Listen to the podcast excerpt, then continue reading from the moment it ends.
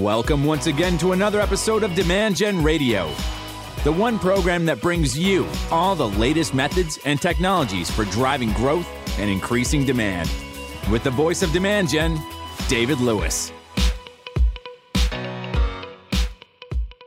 Welcome back once again to another episode of Demand Gen Radio. I'm your host, David Lewis, and here is where we talk about the methods and technologies for driving growth. If this is your first time finding us on the channel, be sure to make your way back. And the easiest way to do that is to click on the subscribe button in your podcast application. But if you're more of a video oriented person like I am and prefer watching things on YouTube, know that we syndicate the content out to every popular podcast application as well as on our YouTube channel which the fastest way to get there is just type in your browser demandgen.tv or search YouTube for DemandGen and you'll find us there. I really think you should subscribe on the YouTube channel as well uh, because we cover not only interviews like the one we're going to have with Michael today, but we are featuring and have a lot coming up in showing you guys Martech tools and sales tech tools, short little demos and how to's on the various different uh, technologies out there. And so, Love to have you guys if you are a new member of my community, and definitely feel you can connect with me on LinkedIn and drop a comment. Today's podcast, uh, Michael's been a guest a couple times. We couldn't figure out if it was three or four times, but it's it's certainly more than once, and it's now more than twice. And the reason I have Michael back on the program today is he has just finished publishing a book called The Marketing Operations Handbook. And I know many times on the podcast, I talk with you guys about the book that I created, Manufacturing Demand on Lead Management. And I love the fact that there is now a companion book out there on marketing operations. And so we're going to dive into that. Let's get our guest, Michael. Hey, David. Nice to see you again. Thank you for having me. Nice to see you. By the way, talking about seeing people, did you happen to get out to the B2B conference that took place, uh, the Forrester conference? I did not go. I did not go. I have not been released from travel for my company yet. And slowly, right. slowly the travel funds are being released. So hopefully I get to travel this year. Cool. Well, if you guys are looking at us on YouTube, I'm just going to hold it up. Like I said, Mike wrote the Marketing Operations Handbook. There is a forward by Scott Brinker. Many of you know Scott. Uh, he is infamous for uh, the logo graphic of all the different Martech uh, tools that are out there, which is now over 9,000. And uh, he wrote your forward. Let's start off, Michael. So you're a marketing professional, seasoned marketing professional, and sounds like during the pandemic you may have uh, had more time around your computer at home. But what was the reason for for writing the marketing operations handbook, other than maybe having a little bit more access to your to your keyboard those days? Yeah, it was part time killer, and is also inspired by just by my my uh, my team really as I was. Um, you know, managing the team at my various companies, I had all these marketing operations people coming on and everyone learns from scratch in marketing operations. And I remember back in 2001 when I started, I was the 50th customer of Marketo. We were on Salesforce and we actually dumped Salesforce for sugar at some point. Wow. And moved back. So that, that's how nascent the SaaS was and marketing operations were back then. And I was right there in the forefront. I was talking to some of my colleagues about that. And it was amazing to think you know, the Eloqua group of people we had in Colorado, and we would just be building stuff in, in Eloqua and, and learning as we go. And there was no one to teach us anything because marketing ops has really started with the advent of SaaS in 2000, 2001. And so as I was talking to people, you know, generating all this knowledge over these time and I, I kept bumping into people saying wow where, where do you learn this where can i go to just learn the basic outline of what marketing ops is what's its mission what's its purpose um, and then the structure of a team and just the, the really the basics. And So that's kind of what gave gave me the idea. And then you know over COVID, you know obviously a lot of time, and it, the book kind of wrote itself um, because you know there's just so much. Um, I've been in the, in the industry for so long. I just you know kind of writing it over the last 20 years. Nice. Well, I'm I'm glad you did it. I'm glad you wrote the book, and I feel like uh, so much has evolved in in B2B marketing over the past several years uh, that you know documenting these processes and the methodologies um, is really helpful, especially for people getting started. So I want to ask you, who you know, it's a marketing operations handbook. It's about 125 pages. You definitely can read it on a flight uh, cross country, which I did. I read it from Chicago to uh, well, it's not full cross country. I guess they're mid, but I read it from Chicago to to California. By the way, it was very nice not to wear a mask on that flight. Uh, that was a historic time for me. But uh, you know, as as many of the folks who have been listening to the podcast know, I'm at an interesting point in my career because you know I sold my company Demand Gen, which was founded to help people with the use and adoption of marketing technologies, develop marketing operations functions, uh, and such. Sold that to BDO Digital, which I'm now part of. And BDO Digital didn't have an internal marketing department. They used a shared uh, national marketing group as out of the parent organization. So we are now, for the first time, putting together a marketing department. And Michael, given your book, I'm going to talk about some of the content that's in your book that's extremely relevant for the work that we are doing right now. And so, having read the book and then having some meetings over the past couple weeks, I was like, you know what, I'm going to make sure I bring up that page in this chapter uh, in that content. For example, like you know, establishing a marketing budget. How much money should you ask for in marketing, as well as you know, pipeline and, and KPIs that you're going to put some numbers up for and contribute. I wanted to ask you, like, who you think the primary audience for this book is in terms of where they are in their career to read a marketing operations uh, handbook. Yeah, I mean, it, it's directed towards the two people, really, two crowds I hope can get the most out of it. One is the person just starting out in marketing ops um, that doesn't really understand the big picture. Because when you start marketing ops, you know, when I started, it was really take care of Marketo, send out emails, build campaigns. And that's grown to a tremendous um, remit across the organization to beyond just supporting tech. And when people enter marketing ops, they usually enter at one of those points. They enter at, oh, you're going to run Marketo, or they enter at, you're going to run the reporting in Salesforce, and they never actually see the, the, the, large picture of marketing operations. So it's one to set that for the, the person beginning. And then it's also for, you know, the CMO. I spoke at a CMO huddle and a lot of these CMOs, they haven't seen, they've grown up organically with marketing ops. And so the marketing ops they usually inherit when they move into a new position and they have maybe someone that runs Marketo, they might not have or they might not know what an actually fully fledged, fully functioning, fully staffed marketing operations remit is and what it can do and the value that it can add.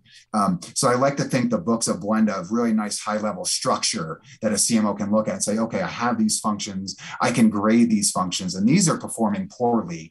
And now this book gives me a hand, uh, kind of a guide to get them performing better. And then it's also for the, the big person beginning saying, wow, these are the areas that I should be looking into that I can provide value for my company that we're not currently doing, that I can start looking at for my company. So I like to think it's really specifically for those two groups of people.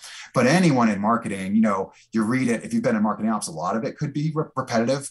But when I read marketing books and, and I read them all as you do you, you always learn something yeah. from, from them in the way they might phrase something a little bit differently or they graph something a little bit differently. So I think anyone in marketing ops can get something from it, but it's really for the beginner and then the CMO that wants to understand what a fully functioning marketing ops organization yeah. might, might look like.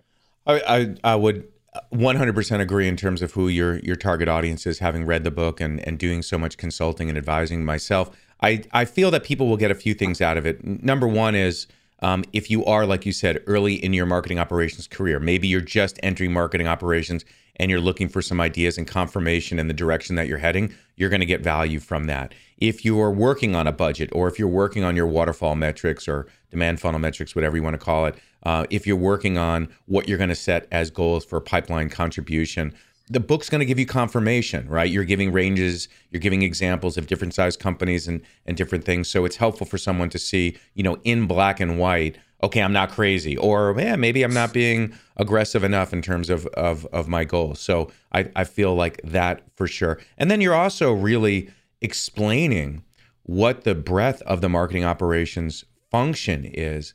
And I like what you said about um, the evolution of the role when I was at Ellie Mae back in 2003, uh, my webmaster, Jamie Acevedo, uh, who's still around in the community, uh, shout out to Jamie, you know, he was our webmaster.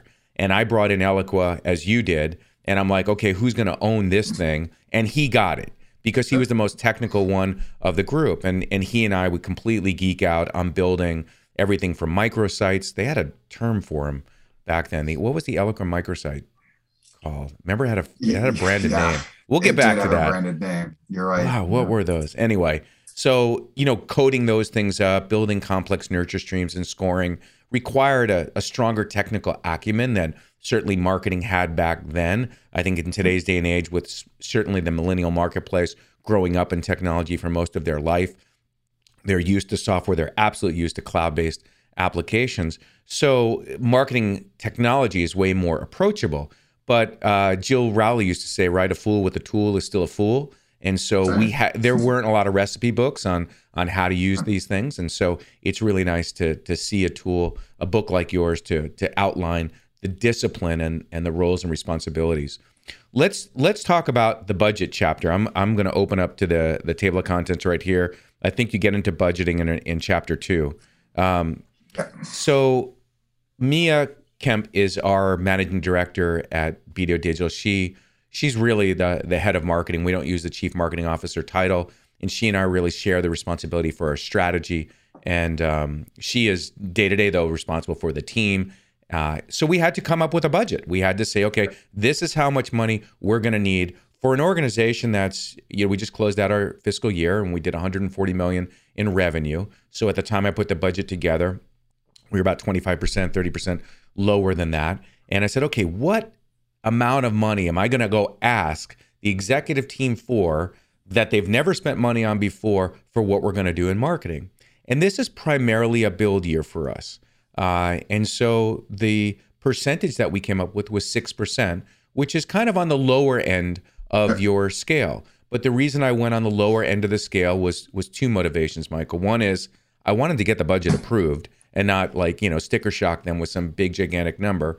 And also, I wanted to make sure that there was an ROI in year 1 that I could feel without a doubt, even in a build year, that we could show a sizable contribution to pipeline and to revenue and as a percentage, if that number was too high, it might have been hard to show a sizable ROI. So that was the number that we came up with. And by the way, I don't know if you call it out in the book, that budget is inclusive of programs and people and technology, mm-hmm. all of those elements. You was that the the mindset that you had for the book on the inclusiveness of the budget? Yeah, there's actually a table I think in that chapter that shows how marketing budget is split into you know your your program budget, which is your dollars you spend on demand gen, and then your kind of your whatever you want to call it, your headcount fixed tech budget. It should be about a 50 50, 60 40 split. Yeah. And then within that program budget, that's everything you do to generate dollars. And then the other budgets, shared services or, you know, support fixed costs out of marketing. Yeah. yeah. So it was good to see your tables and, and, you know, if, if I had to go to an executive team, uh, again, one of the nice things about your book is I could have quoted the table as a source and made a reference to it in the pipeline, which is like, hey, I'm not just making up these numbers. Here's someone who's collected and done the research and pulled it all together for you. So again, another another reason to have the book and and validation there. So then there was uh, the next thing, which is our KPIs and and what we're going to report out.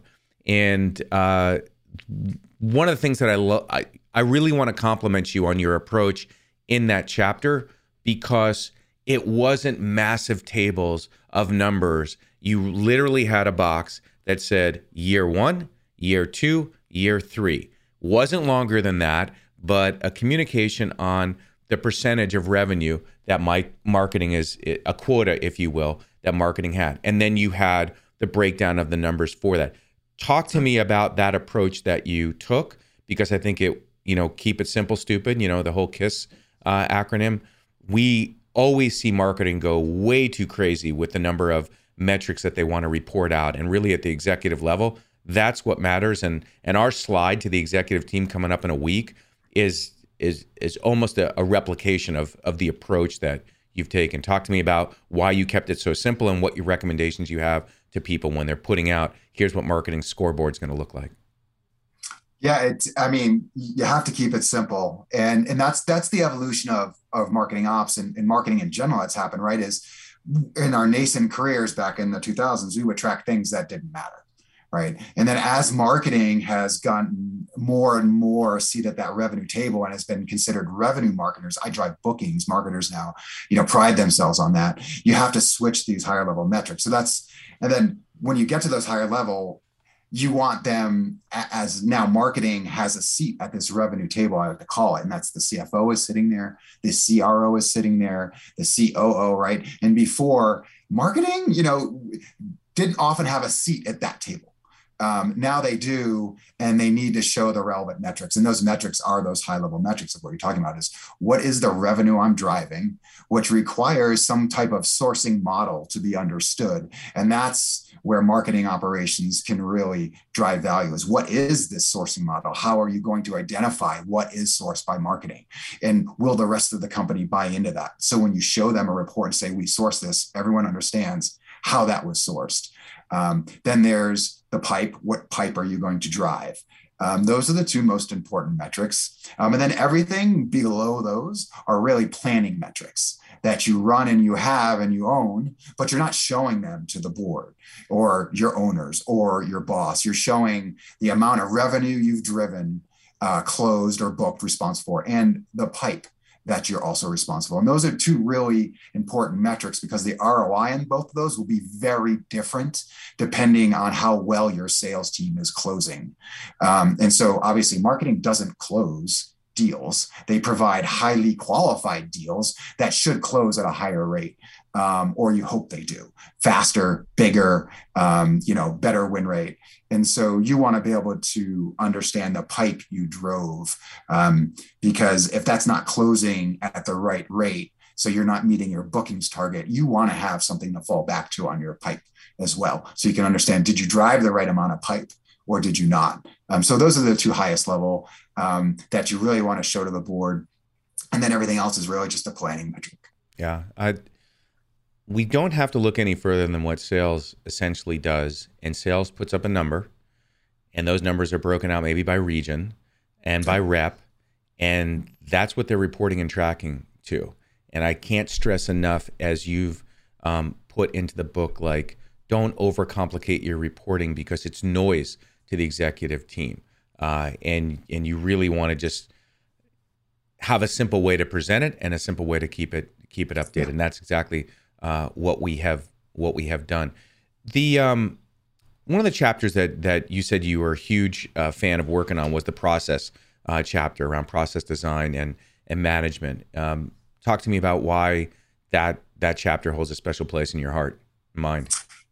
Yeah, I mean that that for me is really where I felt when, during my career when I was providing value, right? And it doesn't come for a little bit, right? It, so there's five functional areas of marketing ops as I, I lay them out. Um, process and design, the one we're talking about now, is one of the hardest ones. You have strategy and planning, which we just talked about. That's an area that marketing ops just is just recently getting into where they're now controlling the headcount. They're now budgeting for the CMO. They're planning bookings and pipeline. They're doing all sorts of stuff that usually the sales ops team does. And then there's you know reporting and metrics. The process and design function is the function that uh, creates business processes that drive value into the company. For example, one of those business processes is the sourcing model that I spoke about uh, in our earlier question is when marketing generates a lead, how does that lead flow through? It could pass through five technologies depending on where it popped up. Um, how does it flow through? How is it consistently stamped and handled until it shows up on a salesperson's desk? They then close it, and then marketing knows with a pretty good accuracy that, hey, this closed deal was touched by these touches by this SDR if you have an SDR team, and then closed by this rep, and therefore we are sourcing that back to marketing. I've been the source. I use the sourcing model because it's one of the most. It's a necessary evil. I did a. Um, we we talked about this in our last podcast: contribution versus attribution, right?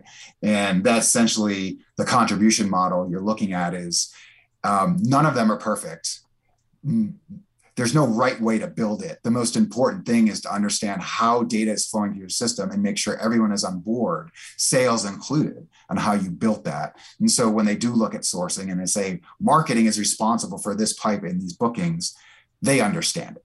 Um, and they're not snickering about it in the other room as sales might do when marketing and sales are not aligned properly. Um, and so that sourcing model is a is a uh, example of process design. Your lead scoring model is an example of process design. Your funnel tracking model is example of process design. All of these are processes that go through multiple technologies that drive value or help the marketing or prove value. So the CMO should be extremely interested in how are my leads being scored? How is my sourcing being tracked? And what does my funnel look like? And all three of those are process designs that, if not designed properly, the CMO's not going to be able to understand where they're getting their data from. They're not going to be able to roll it up to the board or their owner, and it's not going to be believable. Um, and that's an issue. So the marketing operations is really the group that gives the CMO, um, you know, oomph uh, within within the so she can understand here she can understand how that process is built. Um, that provides a lot of value to the company. And the same way the CIO has the head of IT as their Correct. partner in crime, the CMO has a head of marketing operations. Um, in the team that we're building at BDO Digital now, we now have, I think, a total of 11 people on the team, where two months ago we had practically no one.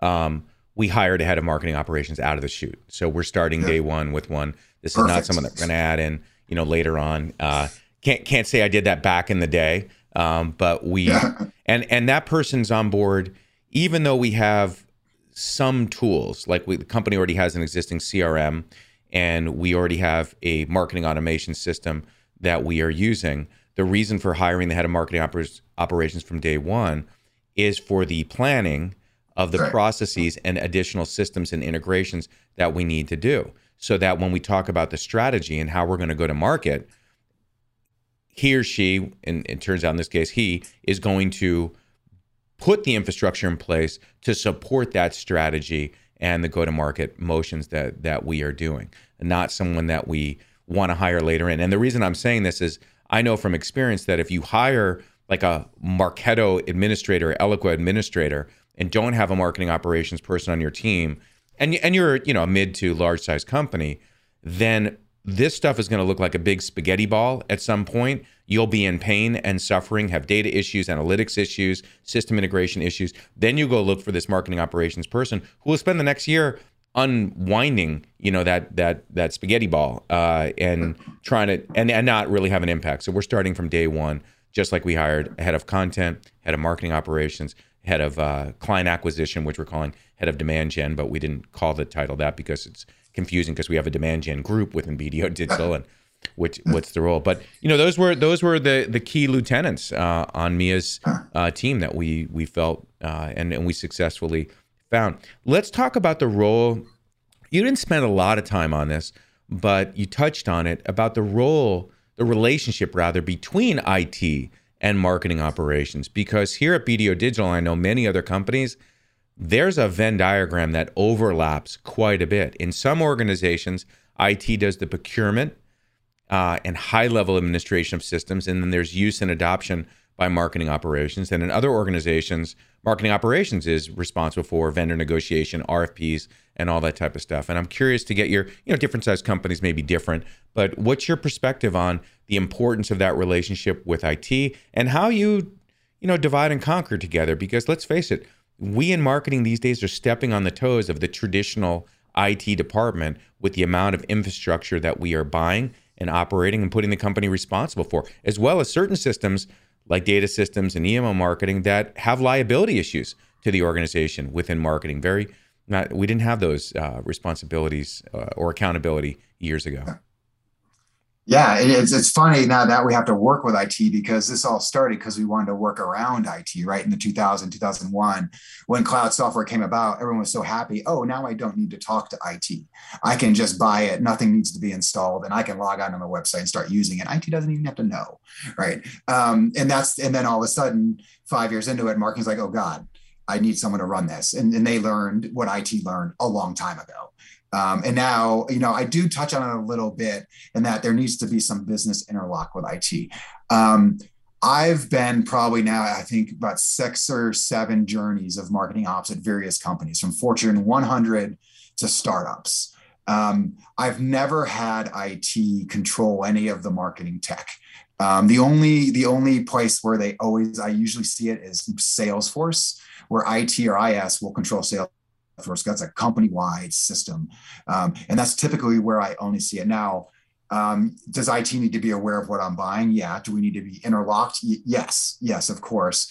Um, I purchase all of the own software I deal with my vendors. And I actually have a, you know, vendor management is a chapter in my book on how do you deal with vendor contracts? How do you assess the viability of a vendor? How do you assess your current tech stack? How do you replace tech? Um, and what do you look for? And how do you get ROI out of tech? And so I think that's really important. IT can do that in IT setting. They don't know marketing they can't run a Marketo. They, they don't know what it's for. They don't know how to buy that tool. So asking them to take on that responsibility is a little bit of stretch of their their their their remit. So typically, I, I don't see that um, in in companies other than Salesforce for those reasons I mentioned. Is that that's not an expertise of IT. Um, and so I don't see that often. I could, I occasionally I did see at my very small startup. I had to go I had to tell IT what I wanted to buy. Um, and they would just buy it for me. But that was the extent they were kind of procurement, um, and that was the extent of it. Once I bought it, my team would support it um, and and make sure it was running properly. Yeah. Well, let's talk about the last chapter, uh, the future of marketing operations, yeah. and uh, that's one hard thing to predict. By the way, right, Michael is, is the future, but we're we can we can we can put some stakes in the ground and and make some predictions.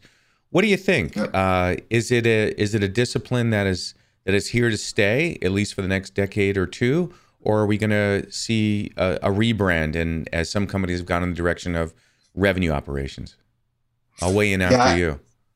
Yeah, yeah, I think it, it's definitely here to stay. Uh, a rebrand is is coming for several reasons. I think marketing operations has become a critical part of the CMO mission a CMO without marketing ops is, is, is dead in the water. So it's here to stay. Now, where that operations group lies and what it's called is something else. Because now what we're seeing is we're seeing mature marketing ops organizations standing up alongside mature sales operations organizations. And sometimes, you know, at Fortune 100, 100 companies, a mature channel operations right? So all these groups are doing similar things. Um, and when I was at my Fortune 100 company, we were overlapping techs all the time.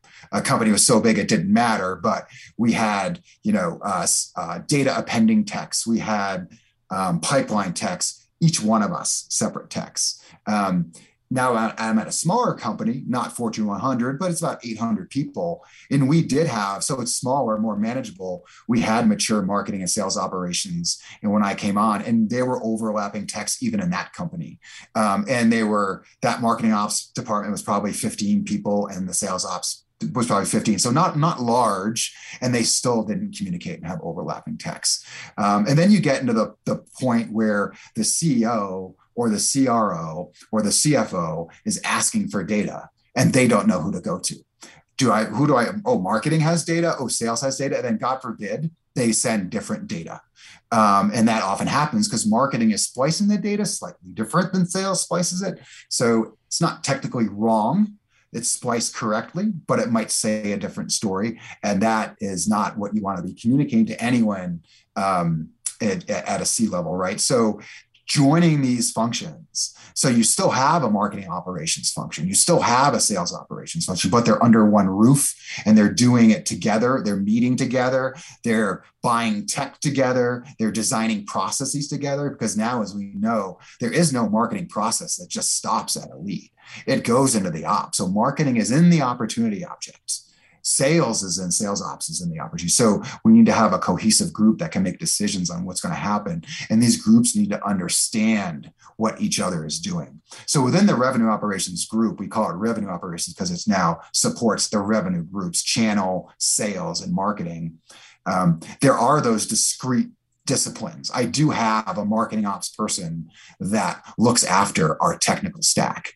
On the analytics side, I have someone that's very good at sales analytics, and I have someone that's very good at marketing analytics. And then I have some people that do both as they just take in tickets, but I have expertise in both those areas. But they're called revenue operations. So when tickets come into the system, anyone can really pick it up and they start to cross learn, they start to understand what marketing is doing, what sales is doing. So you don't have this division because I think one of the biggest thing that drives the marketing and sales division are the operations groups and that's to the detriment of them because what happens, and I've seen it, is salespeople will ask sales operations, about marketing processes sometimes. And I get this all the time. Sales will say, Hey, I got this lead from marketing. It said it was qualified. It doesn't look qualified to me. What, what is marketing doing? Or what is this campaign? Or these, these ops are not that good. What's going on? Sales one doesn't understand enough to be able to combat maybe inf- misinformation. Sales operations doesn't understand the marketing process enough to combat that misinformation that's floating around the field, which happens a lot in bigger organizations. Or they just don't understand enough to be able to explain and they give the wrong answer or no answer. And that question perpetuates and that the salesperson never gets it answered. Um, so there becomes this block of, and it can happen where sales does not have confidence in anything marketing is putting out, and marketing has no confidence in anything that sales is doing because the operations teams are not telling each other what's going on and they're each doing a lot of stuff. Um, and so I think breaking down those barriers, one within the organization to help alignment, and then giving the, the people within those teams the ability to understand the full remit of the demand engine, because that's essentially what they're doing. They're they're looking, they're they're the keepers of the demand engine and the. They're almost like I like to they're kind of like mechanics and the demand engine is the engine of the company they're making sure it's running as efficiently as possible and that engine crosses across marketing and channel and sales and so you can't have those groups working in silos Nice. I I agree with you. Um, on the rebrand, my my perspective there is I don't like the term revenue operations because it dehumanizes uh, the business. Uh, really, sales is about client acquisition and expansion, and marketing is about uh, creating awareness and interest and desire and action, as well as client engagement. And when we dehumanize that we have products and services to help people and solve fundamental problems and just make it revenue operations. That that's where I just emotionally uh, struggle with with the term. However, synergistically, I, these these teams need to come together because the whole is greater than the sum of the parts. If they are separate in their operations, right? Look at sales enablement tools, often procured by marketing, or you purchase a Marketo or a HubSpot or a Pardot, and you have sales enablement tools that's for the sales team. But platforms that are being um, procured by marketing. Then you've got a CRM system, which is insanely valuable to marketing if used effectively and, and properly, and especially with lead management. So these systems are shared across not only sales and marketing, but the customer success team as well. And you have cloud based applications for customer engagement. Uh, and so, in operations function, across sales and marketing and customer success is absolutely the the north star and the place to get to whatever you're going to call it because all these systems have to be well integrated and aligned to support the strategy the growth strategy of the business so that's my point of view there um, i'm going to give you a little shit uh, or, or, inspiration for uh, the second edition uh, perfect we've done a lot of work on the d3 methodology and i just want to say to you uh, you have full use of that content for the second edition whenever you get to it because I think the the models and frameworks awesome. that we have in there are helpful additions to the content that you've created, more structure. So, my Perfect. gift to you, sir, if you need uh, and and get working on the second edition, uh. Saw a lot of the content in there in there that. Uh, you know, you and I think very, very much alike and ha- share similar passions. So I just wanted to. That is my gift to the future of of your content. And I think what we could do is is possibly do some content together around um, how to take marketing, the marketing operations handbook, and apply that to the things that we've covered in our D3 methodology. By the way, for all of you uh, listening and watching, I will make sure in the notes below that we have a link to Michael's book on Amazon, that we have a link to my book if you've never grabbed a copy on, on lead management, which are um, supporting capabilities. Mike, Mike, mentions them in the book around lead scoring and lead nurturing and the demand funnel. So they go very well together on your bookshelf and read them. Uh, and then links to the D3 methodology, the stuff that I'm mentioning right now, which is a really holistic methodology for driving revenue, driving growth, of which marketing operations, of course, is is part of. Um, but Michael, thank you for taking the time. Thank there you. Are silver linings in everything, right? I mean, COVID was a very difficult time around the world, but if one of the things that that come out is is people like you taking some extra time to bring your knowledge and your expertise over a couple decades of of experience in this area and bring it to uh, the world. Thank you for doing that. Appreciate it. Yeah, thank you. It was, it was fun to write, and I appreciate you having me on again, David. Absolutely. Hopefully not the last. All right, stick oh, around, Michael. Not. To all of you, uh, thank you so much for tuning in. I know I started the episode talking about uh, encouraging you guys to subscribe. Um, I just want to say that again. We create content for you guys every week. Uh, interviews like the ones with Michael and other marketing practitioners. We have a lot of show and tell on the YouTube channel, which is Demand Gen TV, and would love to uh, connect with you guys on LinkedIn. I've got about 11,000 connections in, in my network, and I really I really enjoy the conversations with you guys when you reach out. Maybe you're considering a, a job change and you need a sounding board, or you're looking for some mentoring and coaching uh, around what you're doing in marketing operations or demand generation. Uh, I don't have all the answers by any means, but uh, I love to help, and my team is there for you as well, and my network is there for you. So my network is your network, and um, you know, like I like to say, none of us are smarter than all of us. So let's stay connected. Thanks for tuning into this episode. We'll catch you guys on the next one. Take care.